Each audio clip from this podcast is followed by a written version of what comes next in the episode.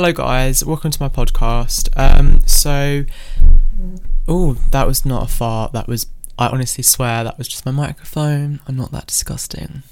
Anyway, um, so yeah, I always start my podcast off the same way as literally every single other podcast, where I try and make up an excuse for the reasons why I've been so quiet for so many months on here.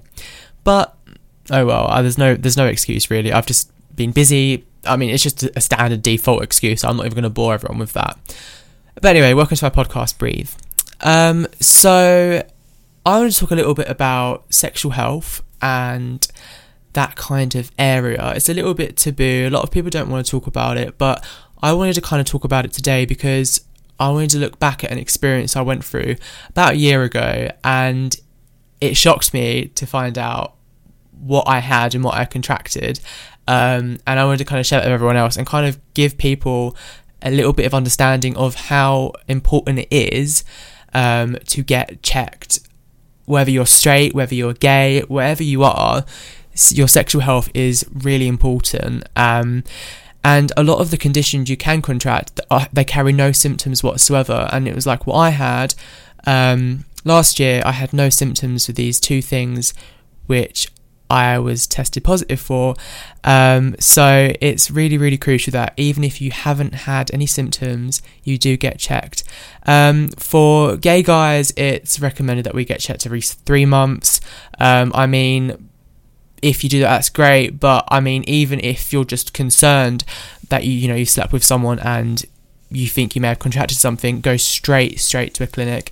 In the UK, the clinics are called GUM clinics. Um, and it's just a basically a, a sexual health clinic where you can get anything from contraception to treatment for things like HIV, chlamydia, um, gonorrhea, just you know endless amounts, syphilis. You know it, it just doesn't end.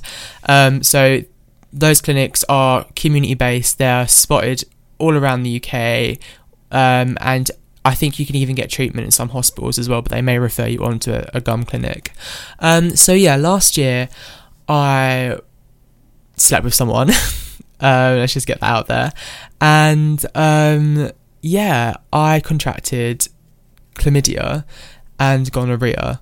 Um, now I'm being quite open about this because I think it's important to kind of let people know how important it is to get checked. I had no clue that I had these two things, no clue until I got tested.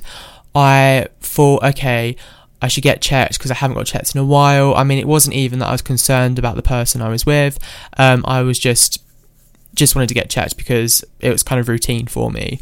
Um, so I got checked. I had to take a urine sample, a blood test, um, and I think a few swabs and then my results came back a week later saying, "Oh, uh, we have to talk to you. Um, you've tested positive for a few things." So at first, I was so concerned. Like I thought it could be something, you know, like HIV, and um, HIV obviously is really serious. If you have HIV, I mean, it is manageable now if you do get it.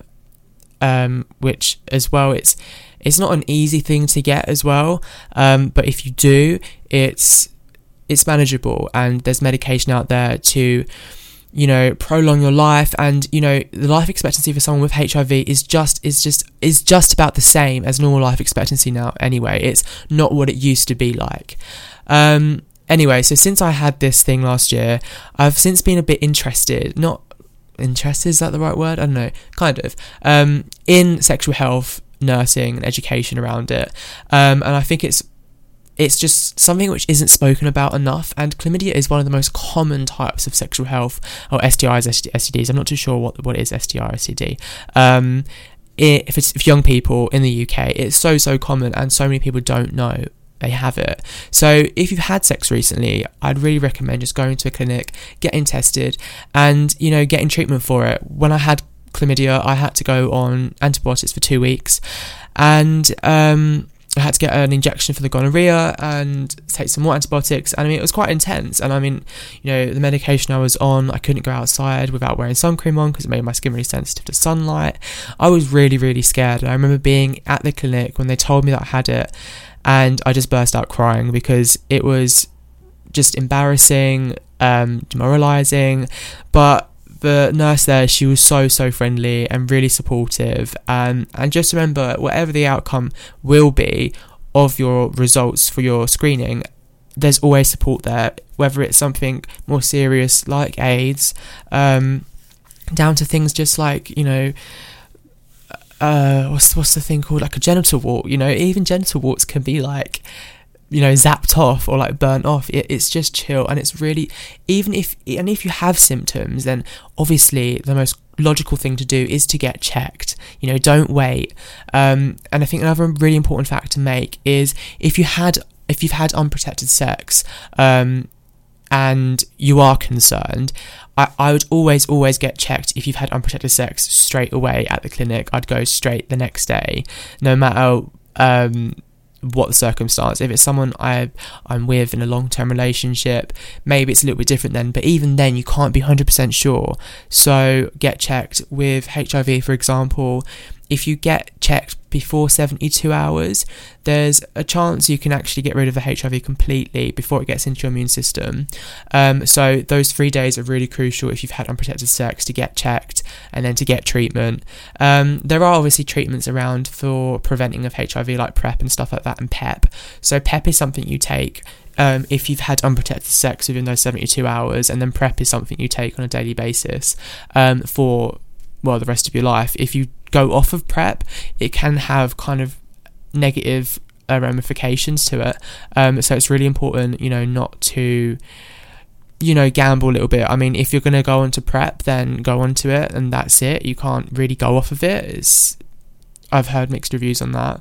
Um, and also, it's not currently funded on the NHS. So I don't know, it's quite expensive, I think. I don't know, but it's something you'd have to pay for because it's not covered.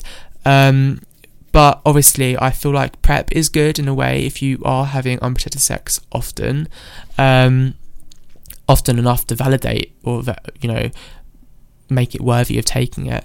Um, but yeah, I just wanted to kind of do this podcast just to kind of make people not feel comfortable, but just aware that you know people like me, I've had something, I've had.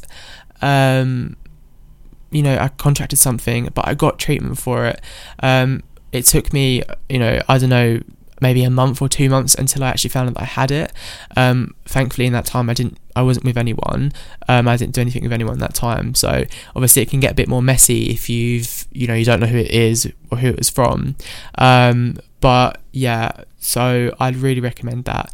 Um, and also just talking about sexual health in general, you know, it's not, it shouldn't be taboo. We all have um, a penis, we have a vagina, I mean, not both, but you know, we have reproductive organs, you know, it's all natural and that kind of stuff, and there's nothing too weird anyone's seen at a sexual health clinic. Um, so yeah, I am now kind of looking into actually. I'm doing currently taking my nursing. Um, well, I'm starting to take my nursing qualifications soon, and I'm looking to specialize in sexual health now, and it's something which really interests me. Um, and yeah, I just think it would be quite a nice little route to take down. Um, but yeah, thanks for listening to my podcast. It was a bit random today, but I just wanted to kind of vent about this experience I had last year, um, because you know, just advocate. You know, if you've been through something which isn't that great, use that experience to then benefit others. Um, so then maybe you can prevent something in the future for them. But yeah, thanks for listening, guys. See you later. Bye.